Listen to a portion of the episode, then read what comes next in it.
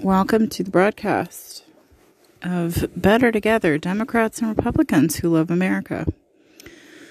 All right, we've got some updates on gun control, and we've got some contributions from both sides of the aisle, which I'm happy to hear. So, we're going to include those because this is Better Together. Polarized or not, Better Together. trying to get my software working here. Okay. For some reason the phone was silencing or going to sleep mode too quick. Okay. A lot of articles. I want to catch up on some China news, some Israel news, and then today.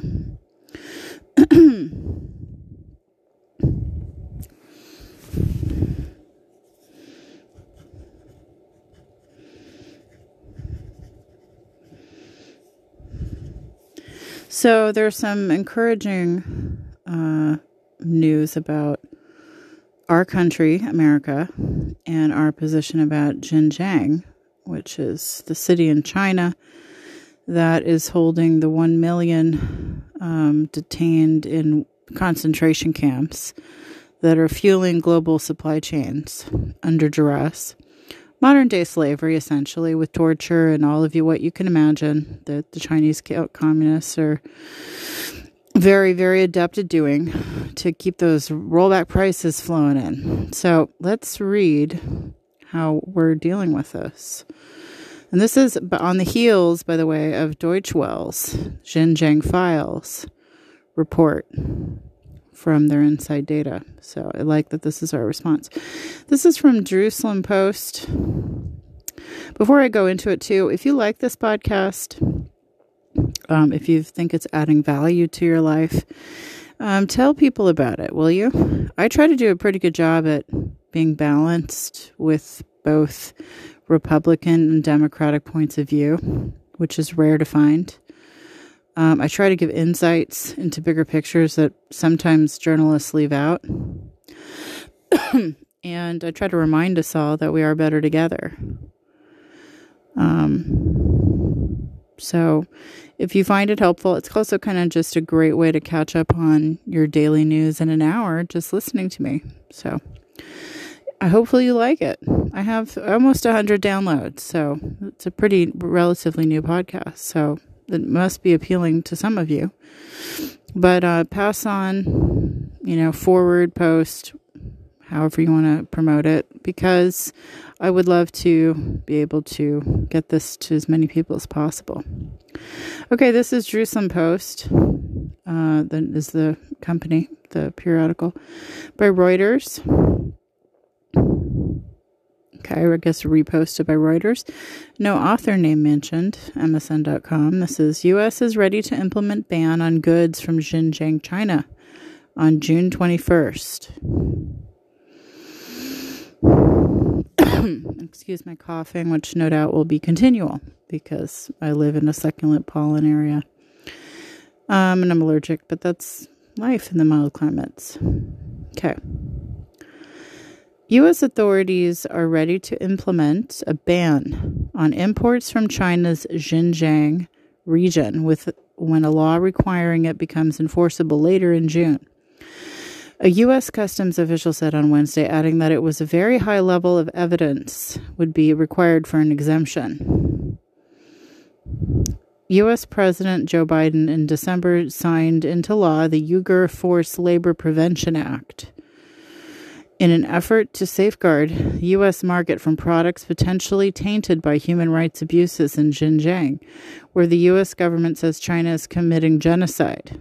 This would be equivalent to the Jews in the, the concentration camps and anyone Hitler didn't like, pretty much, which was a lot of diverse groups, but majority were Jews. So that we're still living this now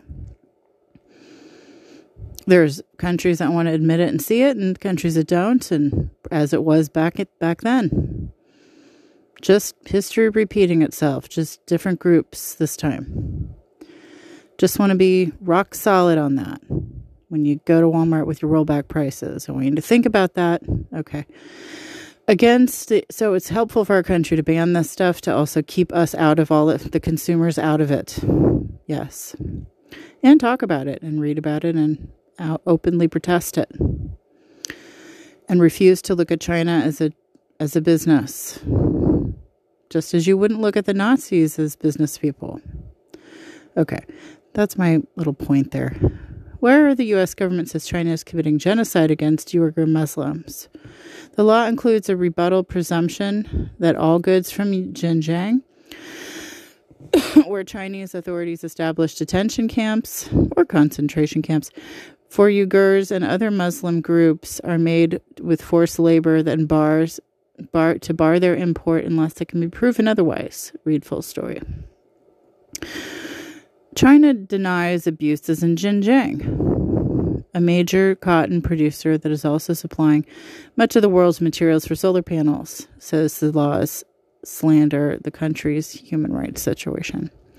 Some lawmakers have supported, U.S. lawmakers have supported requests by Customs and Border Protection for more um, budget to effectively implement that provision, which goes into effect June 21st.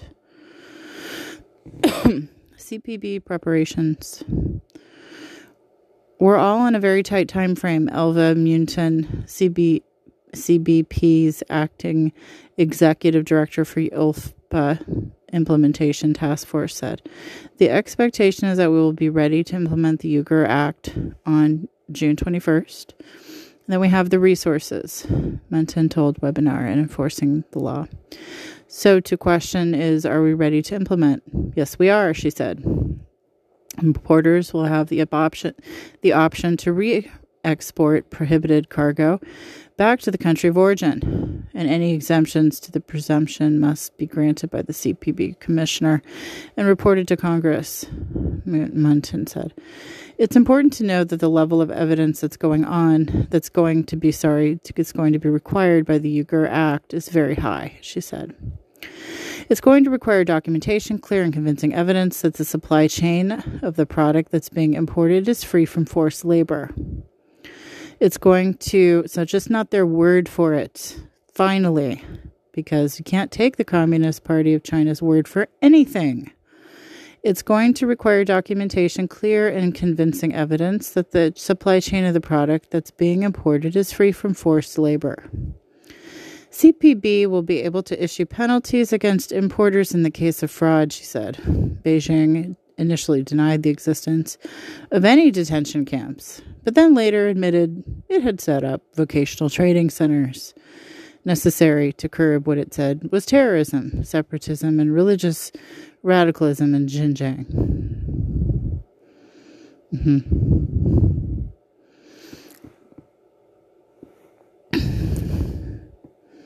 Well, I think that's very good that we are taking a stronger stance on this. Um, of all the allied countries, our country, America, we vacillate. The Republicans have been really strong. I think Tom Cotton's been really good about calling out China regarding um, the coronavirus. I haven't heard him lately call out too much about the Xinjiang. So Tom Cotton, um, senator of Arkansas, I believe, is it senator, congressman. Oh, you know, he's been the most outspoken about China, but about the coronavirus. But I haven't heard him lately about the Uyghur Muslims. I haven't heard him lately about the forced labor fueling the quote unquote global supply chains. And some Republicans drool because they get excited about the profit made from the slave labor. I mean, as was the history of pre Civil War and such. And, you know, vacillation and oftentimes just benign neglect on the Democratic Party about even talking about this, which is such a hypocrisy because we're supposed to be the party of progressives and human rights and human justices, and yet it can be pretty quiet on the left. I mean, Michael Moore hasn't talked about it at all. And I mean, he's one of the most notable progressives. So I don't know if it's just cowardice. I don't know what it is, but if you're a real progressive, if you're a real Democrat, you have to cry out injustice wherever you see it. And it's no better pointed out than Xinjiang. Um, So Republicans have defaulted into the conscience, those that are involved. And then obviously this is written by Biden, so finally, you know, he's showing leadership about it. And you know, it's fun to just sit there and pretend that the Chinese are right and there's just re-education camps until our wonderful Germany ally actually did a full report on it. And no one could no longer self deceive, I can say. So, France and Germany have been long conscious builders, conscience builders about the conscience, really, of the allies, um, allied nations, to really call it out consistently and clearly and not let profit get in the way. And I don't know if Australia has called on it too much, but certainly, our you know, America and the UK have been overly fixated on profiting from those said global supply chains of said million Muslim slaves, so to speak, um, and have been in denial about it until there was real evidence. Well, there's evidence now, so you can't deny it. So I like that I'm reading U.S. is banning goods from Xinjiang. I haven't read about the BBC.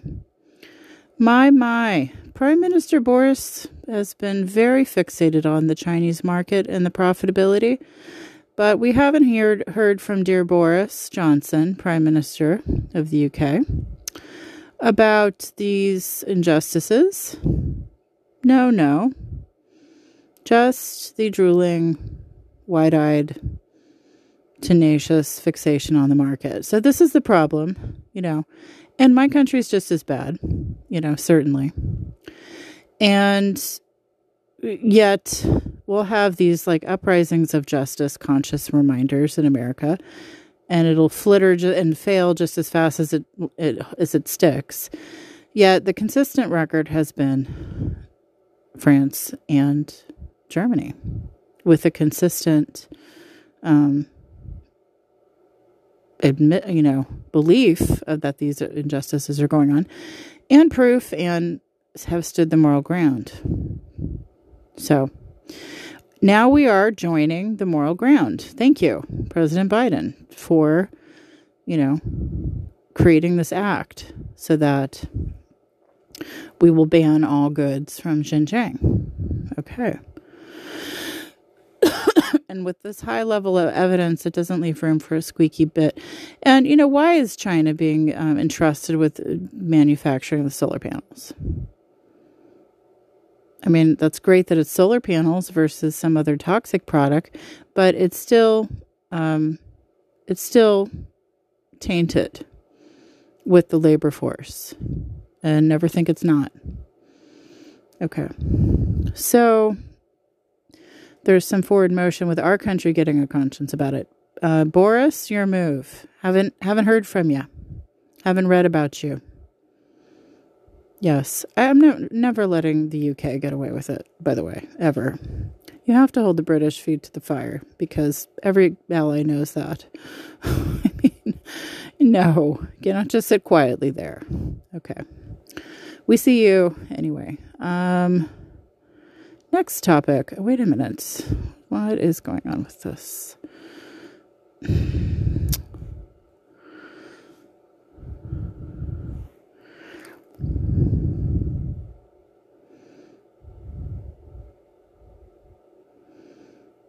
I mean, I will sum up in this title. Beijing chafes at Moscow's request for support. Chinese officials say Moscow has, on at least two occasions, pressed Beijing to offer new forms of economic support. Exchanges for Chinese officials described as tense. Okay, so, you know, the two Darth Vaders, Boris, sorry, not Boris, um, Vladimir, and um, presidency, you know, Two Darth Vaders double betraying each other as Star Wars metaphor goes. No, we won't help you. Of course you won't. Except they'll unite on more principle things, but actual support, no. So, let's see.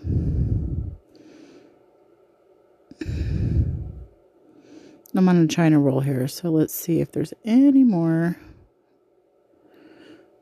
China bashing that must be done because it must be for the voices of those trapped there.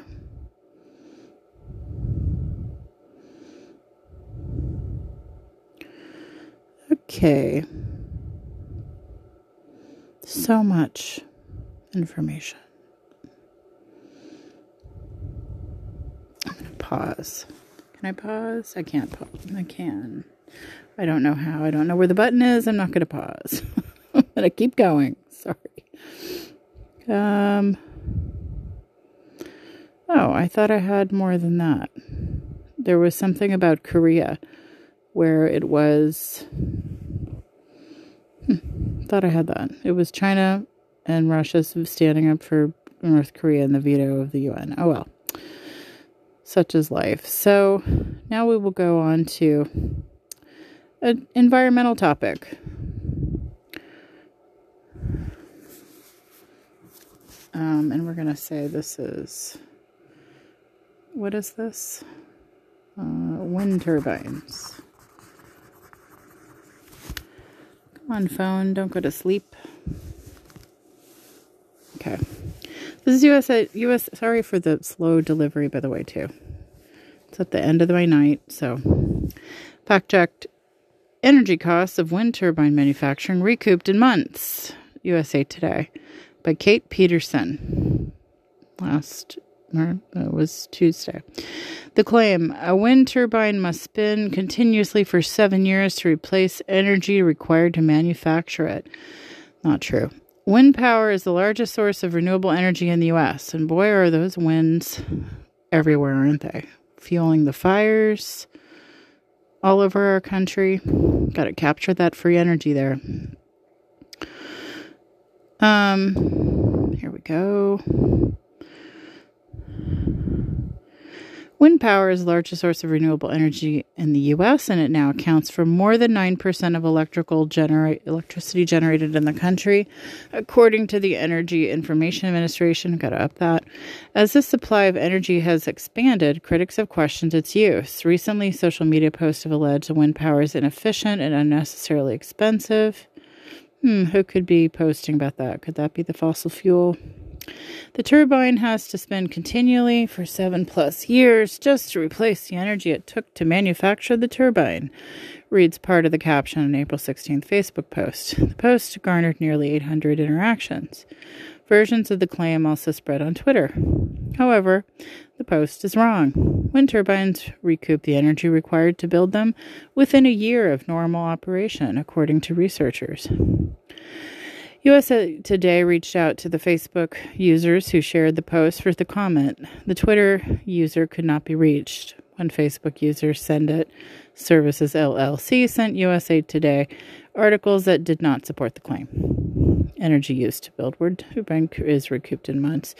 Wind turbines recouped the energy expended within a year of normal operation, according to Eric Lantz, wind analysis manager at National Renewable Energy Laboratory. That said, many studies have estimated that even quicker time periods between four and eight months, he told USA Today in an email.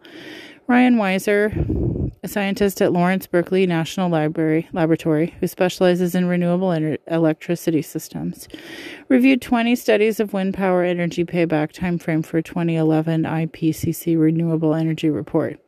He found that the median reported energy payback time for wind power plants was 5.4 months. He told USA Today in an email. Financial cost of wind turbine earned back within a lifetime. The social media post also alleges that alleges that wind turbine would have to run continuously for 50 years to recoup the financial cost of manufacturing and installation. This assertion is incorrect. Michael Howland, an assistant professor of civil and environmental engineering at Massachusetts Institute of Technology, he told USA Today in an email he, t- he noted that the investors wouldn't fund wind turbine projects if this man was accurate. The energy market is a market. He said wind farms have to be financially viable. The time frame required to earn back the financial costs of turbine manufacturing and installation is dependent on factors such as local wind resources, the turbine model, electricity prices and financing agreement. Approximately 10 to 12 years of normal operation is reasonable rough estimate to recoup the investment, according to Howland. If wind turbines took 50 years, as long as the post alleges, to pay off, they wouldn't be financially they wouldn't be financed because turbines are currently not expected to last that long, said Lantz. Wind turbines tend to be financed based on an assumption of 20 years of life, though they can last longer. If it takes too long to recover the initial investment capital, it's not economic and won't move forward, he said. Post makes other misleading statements. The social post media post also includes the claim that majority of parts for wind turbine are built in Germany. However, the Department of Energy reports that there's a significant domestic production of wind turbine parts. For wind turbine installed in the U.S., 60 to 75 percent of towers and 30 to 50 percent of blades and hubs are manufactured domestically. More than 85 percent of nacelle assembles, which are house the drivetrain, were also made in the U.S. The post also includes a photo of oil spilling out of the wind turbine and criticizes the industry for using oil, a fossil fuel, for lubrication. But, jo- but Jordan Van Dam a mechanical engineer researcher at the National Renewable Energy Laboratory, told USA Today in an email that oil is not burned, it is replaced by about every five years and then is recycled. When leaks do occur, they are typically caught before the oil reaches the ground, Van Dam said. The Post also corrected states that correctly states that the wind turbine blades are often landfilled at the end of life. While that is true, wind turbine blades are technically recyclable, and industry leaders have pledged to implement widespread recycling programs. Even if wind turbine blades continue to be landfilled for decades, they would still only represent a small fraction of the U.S. waste system. A national renewable energy laboratory said found that without recycling 2. 2 million tons of wind turbine blades waste could end up in the U.S. landfills by 2050, but the U.S. landfills more than 65 times that amount of trash in 2018 alone. Based on our research, we rate false the claim that wind turbine must spin continuously for seven years to replace energy required to manufacture it. Wind turbines typically recoup the energy expenditure in less than a year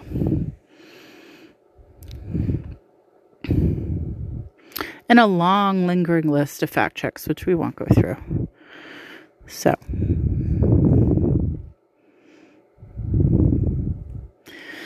um, let's talk about Israel. Sure.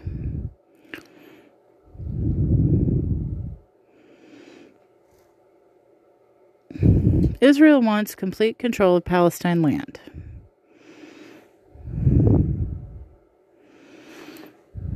So this is from Al Jazeera, Tuesday. No author. Um, Israel wants complete control of Palestinian land, UN report.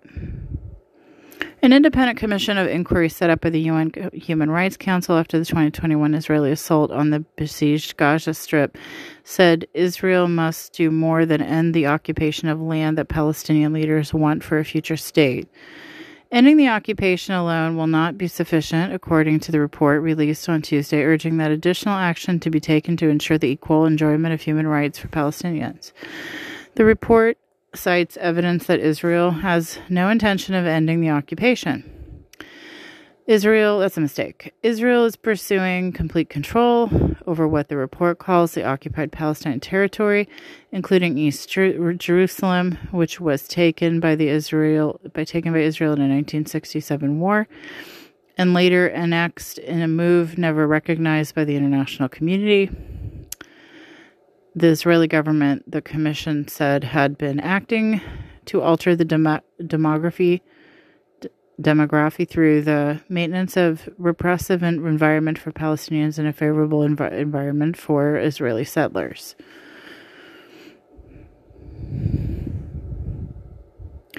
Citing an Israeli law denying naturalization to Palestinians married to Israeli citizens, the report accuses Israel of affording a different civil status, rights, and legal protection for Palestinian citizens of Israel. More than 700,000 Israeli settlers now live in a settlement and outpost across the West Bank and eastern Jerusalem, which is home to more than 3 million Palestinians. The Israeli settlements are fortified Jewish only housing complexes that are considered illegal under international law. Leading human rights groups, including Human Rights Watch and Amnesty International, have equated Israeli policies against Palestinians to apartheid. Which it is, it's the technical definition. It's not the full scope, it's not the equivalent of South Africa's struggle, but on technical definitions, yes.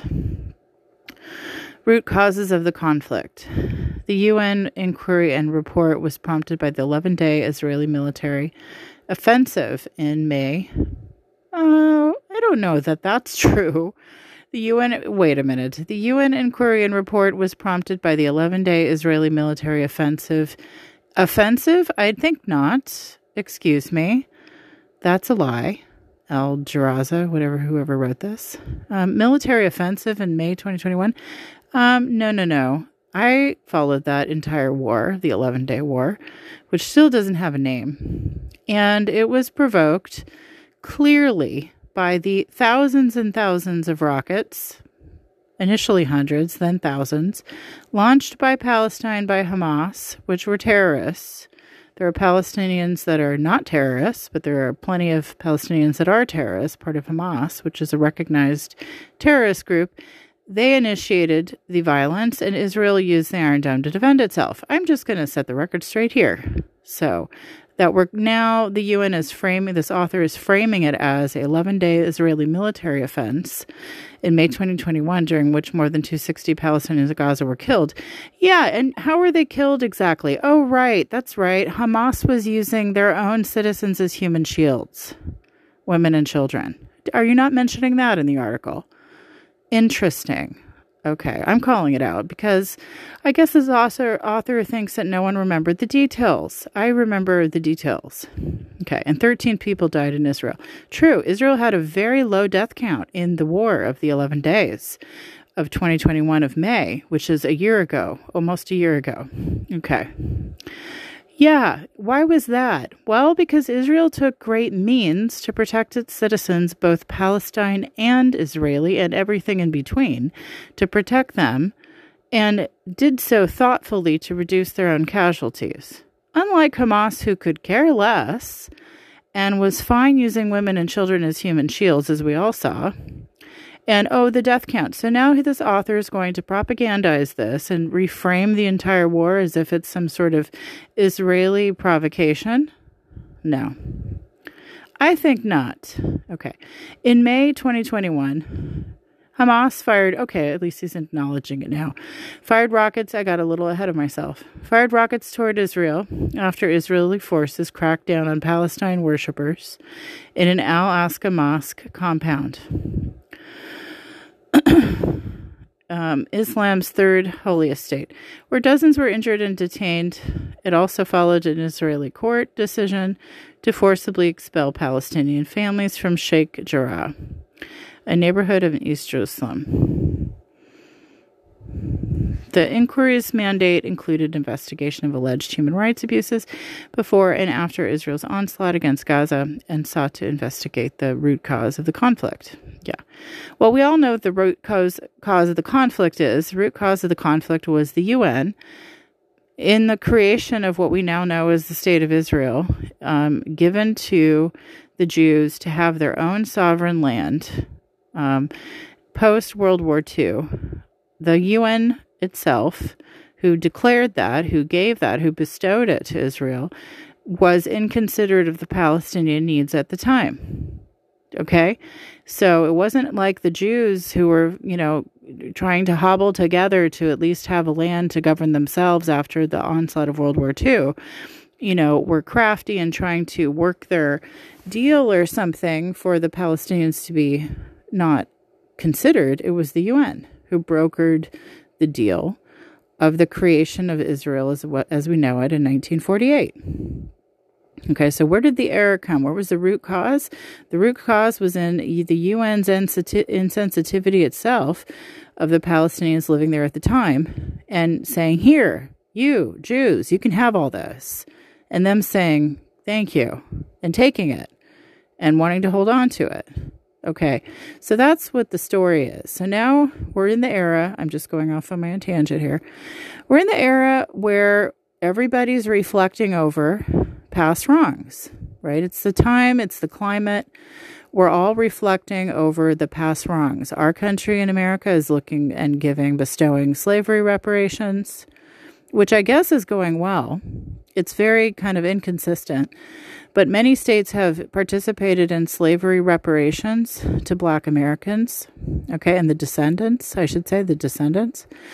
And Canada with the indigenous and making um, making at least admitting the atrocities done on the indigenous in their country and attempting to right wrongs and us as well um, with the encouragement of Native American communities to kind of come out and I don't really know. We're trying to help them to share their culture, be profitable. I mean, casinos are there obviously uh, to help with the money, but you know, the idea that the Native Americans are going to get all their land back is absolutely not going to happen. But we're trying to help them at least reclaim some dignity. Um, so we're at this place where reparations are being issued there's a greater support for Native Americans than ever before. Native American resurgence, it happens at different times. And even Canada is looking at its wrongs, and Israel ne- needs to do the same. Israel has to do the same. It has to look and go, yeah, this wasn't our decision originally. This was the UN that bestowed it to us. They didn't consider the Palestinians. It's caused these conflicts. Um, and we need, as Israel needs to, remedy the situation. Okay. I don't think by giving the Palestinians, con, you know, entirety of the lands they want, no, I don't think that's the solution. I don't think Israel should give and forfeit over its lands given to it by the UN in 1948. I think it, it, it or this other 67, I think it needs to create a two state solution for the disputed territories of which both can enjoy in peace and co ownership, like the metaphor of a timeshare, where everybody's name's on the deed and there are rules, and yet there is a co ownership there. So I don't think this is rocket science. I think Israel can do this. I think the 11 day war victory, which is obviously only slightly a year old, they won that war. Um, they can take their power and their strength and their Iron Dome and uh, broker this with the Palestinians. Yes. So, okay, let's see what else he writes. At least he's admitting the facts. I I jumped the gun, I admit, but I was like I did not like this framing at the beginning. Like this is really propaganda here. Okay, let, facts are facts. The inquiry mandate included investigation of alleged human rights abuses before and after Israel's onslaught against Gaza.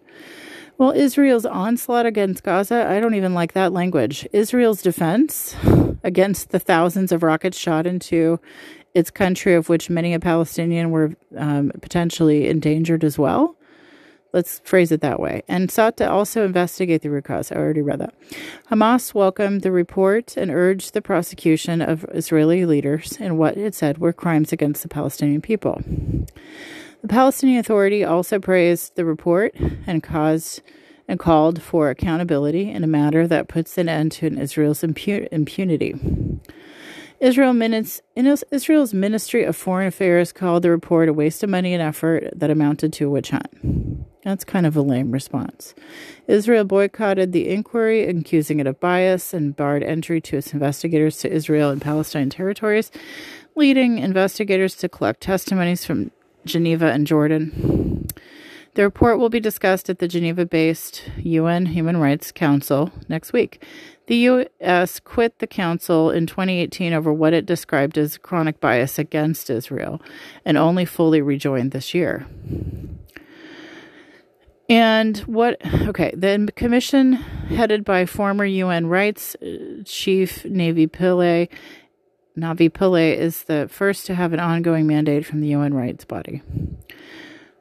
Proponents say that the commission is needed to keep tabs on persistent injustices faced by Palestinians under decades of Israeli occupation. which does need to be corrected. I am on that train. Um, but I don't think it has to be corrected by relinquishment of land. I am not on that train. Um, I am on the creative train, in the um, you know cooperative train, and the compromising train in a way that's fair. Okay, so let's see what Israel thinks about this. And I'm pro Israel. I believe in it. I believe it has the right to exist. I believe in certain parts to be the one state solution. I believe in a two state solution for the disputed territories. Everybody's happy with that idea.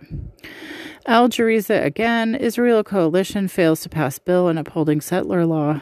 This was Monday.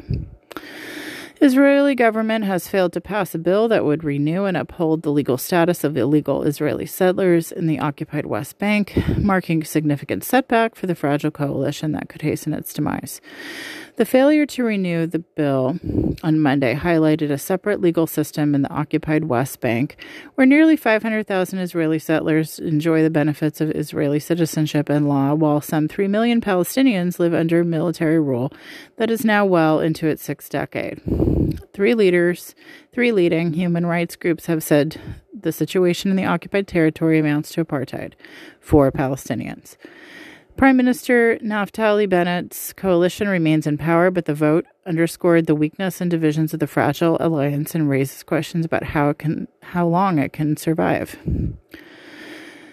Okay, and they have a map here. And by the way, we're not talking about lots of land. This is why I'm pushing for the compromise and the creation of a two state solution for just the disputed territories because it's just not that much. It's not that many square miles or kilometers. And we're not even talking a million people here. This is not even half the population of, of Los Angeles. Okay, so this is workable, Israel. Um, Monday's vote, defeated by a 58 52 margin, that's not by many, went far bef- beyond the contours of the legal debate. Shoot, why do they always put a thing right? It blocks my ability to read this article because of this ad here. Well, sorry, folks, just going to skim. Bennett's government came together last year after two years of political mayhem, four elections producing no clear winner. The coalition, made up of eight ideological distinct parties that include both supporters and opponents of the settlements, pledged to sidestep divisive issues that could threaten its survival. Monday's vote showed how difficult the mission has been. The vote did not immediately topple the government. It's still possible for the coalition to present a modified version of the legislation, but the setback indicated the government's days could be numbered. As always, after we lose, we will return stronger and win the next round. Israeli Foreign Minister Yair Lapid, the chief architect of Government Alliance, wrote in a statement on Twitter Some 500,000 uh, 500, Israel, Israeli settlers live in more than 120 settlements and outposts across the occupied West Bank that are considered illegal under international law. The settlements, which are fortified Jewish only housing complexes, are continuing to expand in the occupied West Bank as well as occupied East Jerusalem. They are seen as major obstacle to any potential deal with Israel. Attacks by Israeli settlers against Palestinians and their property are common. Settlers are usually backed by Israeli armed forces when committing such attacks.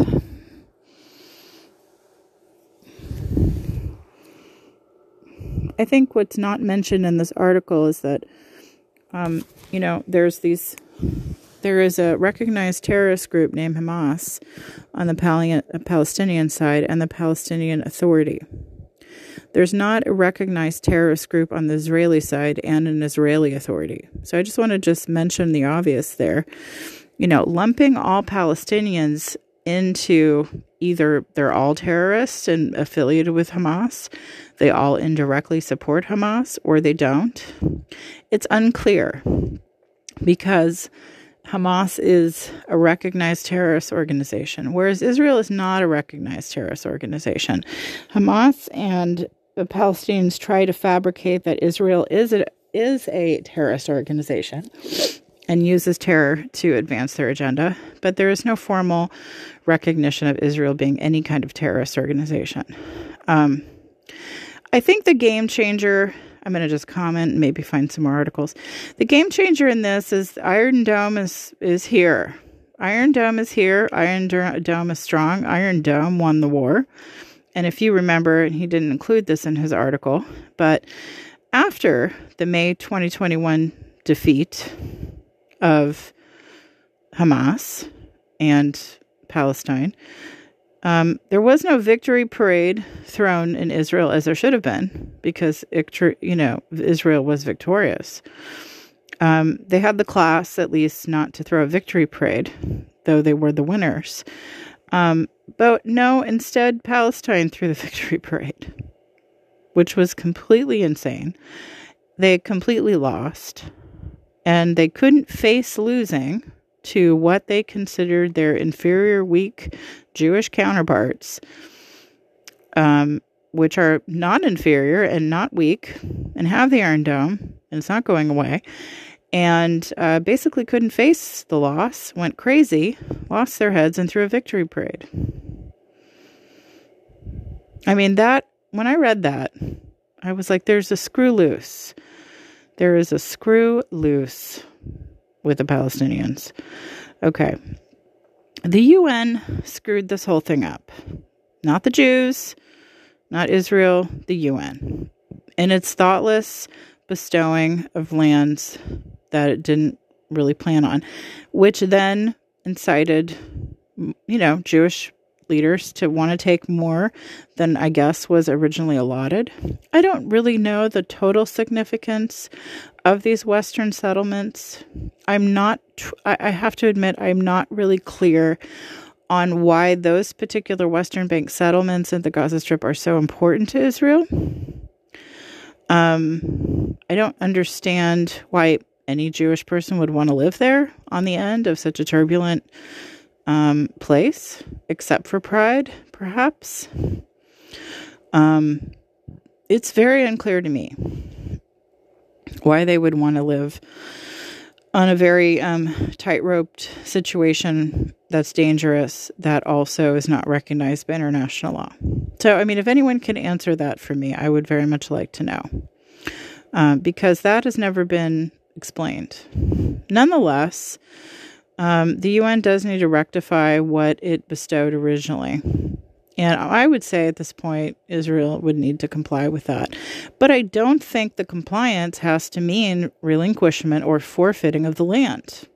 And this is a part that's not talked about in these official meetings by these so called, I mean, I'm, I'm not trying to be snotty, but, you know, why, why do I have to think of this? And they're not talking about it. You know, listen, Israel wants to retain what's important to it. Palestine wants to be treated equally under the Israeli law. Fair enough. Okay? Fair enough. Reasonable. Compromisable. This is not rocket science. But it will take a new understanding and a new structure for those disputed lands. And if that means that it is this like neutral zone shared territory that gets a new name, a new identity, um, that doesn't require Jewish relinquishment of land, but does include a 50 50 governance with Palestinian leaders who are not associated with Hamas, and there needs to be massive background checks on those to vet them the right Palestinians, not the violent ones, and Israelis who have every right to be touchy. Let's just be clear in the history here. You know, think what you want of Israel, think what you want of Israelis, think what you want of Jews, but they kind of have a right to be a little bit touchy and a little bit trigger happy and a little bit on edge. They're the only democracy out there, for one, which is why America has Israel's back. We support our fellow democracies and burgeoning democracies like Ukraine and Taiwan and Israel. That is our American values, okay? Um, you know, grace, grace all over the place. Extra grace, extra grace for the Jewish people because they've earned it. Extra compassion, extra patience. Should this happen yesterday? I mean, yes, only in the sense of the Jewish intelligence, which is vast. And yes, they should know better. But it's not really about knowing better, it's more about embracing the new truth that they are the stronger, that the Iron Dome is here to stay, that the technological advances that the Israelis have put to use have have been successful. So there is a new identity. They are not this little bully in the Middle East that all these other countries can gang up on and kick around. Right? And then Iran goes ahead and makes enrichment of, you know, uranium to now nuclear capability. so that happened. Did we catch that story? I did. And so, you know, they say, oh, we're not going to do anything with it. We're just powering. Yeah, you're not just powering your city. No one believes you. And, you know, yeah, they do plan to use military uh, nuclear weapons with their enrichment of uranium. I mean, this is well known. Okay. So, this is a touchy time. I don't think it's a time for the Jewish people to kowtow. I do think it's a time for them to re embrace or embrace the strength of the Iron Dome as the stronger. The strength of their affiliation with us, which is strong and lasting. And really get it together to resolve this issue with the Palestinians regarding these lands. In the form of a new country would be the simplest because it's a fresh start with a fresh country, with a fresh name. It is a co governance. It is not relinquishing, it is sharing your table, my table, our table. We're coming to the table. We're breaking bread at the table. Not your table, not my table, our table, and we're eating at the same table. That's what the Palestinians say they want to be treated equally, right? Remediable, you know, easily remediable, remedial, I don't know how to say that. easily fixable, needed, because Daniel-san has won the contest and he's no longer the bully that Johnny and his gang can kick around, Karate Kid style. You know, um, the Iron Dome is the game changer here. The technology, the ability to defend one's nation. It's proven with the war, and they could do it again. By the way, I haven't really heard a whole lot of a Hamas attacks lately. Have you? No, I think that war from last year, you know, really kind of like, oh, we can't do that anymore. No, you can't. So, you know, then it would beg Israel to be the benevolent winner of the war and really make inroads here. So, failing to pass the settlers, I mean, I'm glad it was brought up, but that more work needs to be done to get this resolved. And I don't know why living on the West Bank as a proud Israeli is so important. I don't. I would think resolving the apartheid issues would be more important to the pride of Israel at this point. I mean, isn't it true? To glean the international respect of a strong, benevolent nation that is able to defend itself, which we will always have the back of, um, I think is really important at this time. But I also have a problem in some ways with the word apartheid because it doesn't take on the legacy and history and longevity and all of that that that I feel that is equivalent to the South African struggle yes, there's technical similarities, but I it still rubs me the wrong way to make it a total equivalency. Yeah. And it's not race based. There's all different colors of the rainbow in Judaism. There's black Jews, the lost tribe of Dan. There's as dark as they come. There's, you know, tan, all all the colors for Jewish people. So it is not a racial issue. It's a territory issue. It's a land issue um, but it's also a mistake of the UN in its original bestowing, and it is needed to be reworked. And it needs Israel's compliance and cooperation to do so.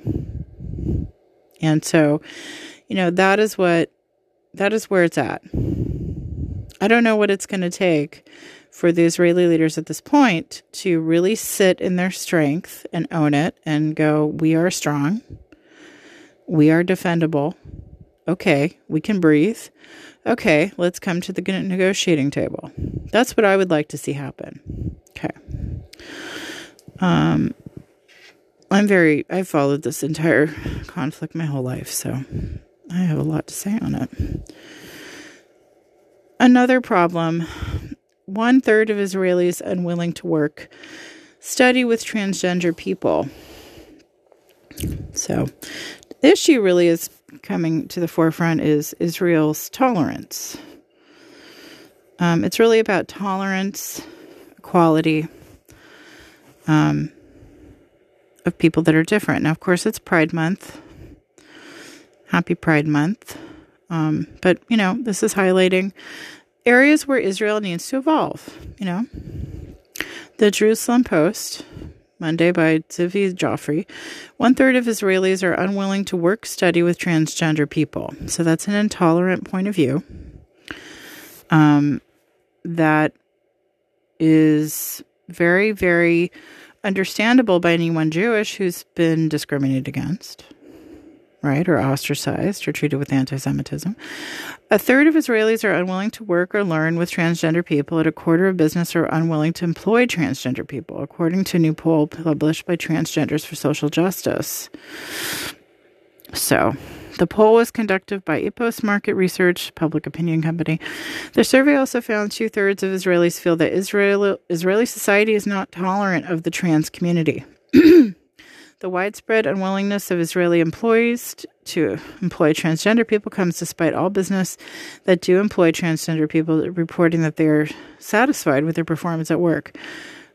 According to the employers, the main people are religious beliefs and fears about, oh, wait, are blocks to employing transgender people are religious beliefs and fears about deterring other employees or customers. Google and Project Gila have launched a campaign to support trans people in the workplace with videos simulating Google searches such as how do I tell people at work that I'm trans and emails be- between transgender people and employees show how to be accepting. The campaign is also putting up billboards around Israel reading make a space for everybody with both masculine and feminine forms of the words in Hebrew.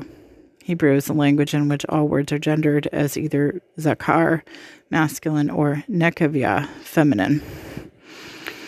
I'm sorry I'm butchering that. Transphobia kills even when it comes in the form of discrimination and abuse in the labor market, says Bar Awaskar Yitzhak. I'm sorry, it's hard to pronounce these. CEO of Project Gila, the campaign is a reminder that the solution to our plight is the hands of the entire Israeli society. Let us earn a decent living with support in the workplace, even in the face of manifestations of transphobia, and save lives.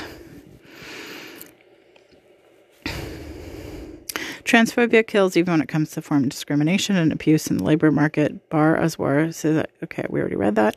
Also, along with the disturbing data that our survey revealed, there's a bright spot of over 75% of Israelis unwilling are willing to accept and service transgender service transgender people, and 100% employers who employ transgender workers are satisfied with their performance at work. And this is a call for more and more employers to learn about and employ us. Added Awaskar Yuzak.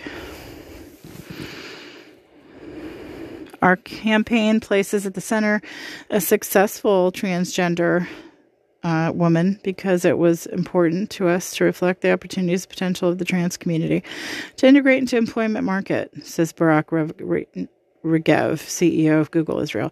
We entered into the partnership with the Gila Project out of desire to learn for ourselves so we can improve and make Google a more accessible and respectful society for the trans community. We already offer subsidy for gender reassignment surgery, grant for surrogacy services, and training for employees on the subject, added Regev. This month, our teams will also undergo training from the Gila Project so that we can better employ, retain, promote people in the trans community transgender employment. 2019, the chance of a transgender person being unemployed was six times higher than that of a non-transgender person, according to the Israeli Institute for Gender and LGBTQ plus studies. Only a quarter of transgender people in Israel worked full time and have half earned lower than the minimum wage. About 80% of trans community were located in the bottom three dec- deciles in the income of distribution in Israel in 2019. Additionally, about 50% of transgender people in Israel have experienced physical violence at least once based on their gender identity. 70% of trans community experiences verbal abuse regularly. There is a direct and strong link between the levels of unemployment and poverty among members of the trans communities and the high rates of suicide in it. With four to five transgender people considering suicide and about 40% attempting suicide at least once in their life, says Dr. Sigal Goldin of the Israeli Institute for Gender and LGBTQ plus Studies. It is important that employers in the economy understand. Sorry. Um, that hiring workers from the trans spectrum will not only benefit with dedicated workers, but can save lives. In November, during Transgender Awareness Week, first of its kind survey carried out by the Geocartography Company released the Aguda's Israeli Institute for Gender and LGBTQ Studies and Project Gila found that 80% of Israelis said that it would be difficult or even impossible for them to accept knowing their child is transgender. On the other hand, the survey found that 67% of Israelis said they would have no issue working with a transgender colleague. About half of Israelis stated that they believe that there are only two genders, which are set by biology. One out of every six Israelis knows a transgender person, with female Israelis tending to know more transgender people personally than men. So, I mean, you know, the tolerance is in the working together, but obviously the tolerance needs to be improved there. And I mean, really, this is the topic the tolerance with the Palestinians, too. I don't suggest tolerating Hamas um, terrorists, no. But, you know, Israelis do need to think of the peaceful Palestinians that do deserve um, equal rights there. And now that you're stronger, I do claim that Israel is mighty and strong and defensive and shows itself. And all of this, um, with that, and you know, this could be the part that just takes a little bit of time. With that new identity of being a strong nation, and I mean militarily strong in its self defense, you know, with that, then be, be okay, when you're the stronger, more mercy is required of you. When you are stronger, more benevolence is required of you. When you are the stronger, more flexibility and compromise is respect is is expected of you. Why? Because you are the stronger. Pretty much. Now, I mean, this has not been necessarily the experience of the Jews in the world they've always been on the run. They've been kicked out of everywhere. Um, you know, um, persecuted to no end. Mercy barely ever, rarely shown. Um, and yet Jehovah is faithful because he is. And Jehovah being Jehovah God, as Christians know and as Jewish know, as Jews know. Um, and why would he be faithful? Because that is his pledge, and also because they need him. And that's pretty much to sum up the spiritual parts of it. They will need him more than any other group, and so they have him more than any other group, and he protects them more than any other group overall, considering. Spare, not always spared from persecution, no, but protects, I mean, obviously, one can say for such a small group of people to have sustained so so far oh, and prospered and then now become mighty in the military defense. This is quite impressive.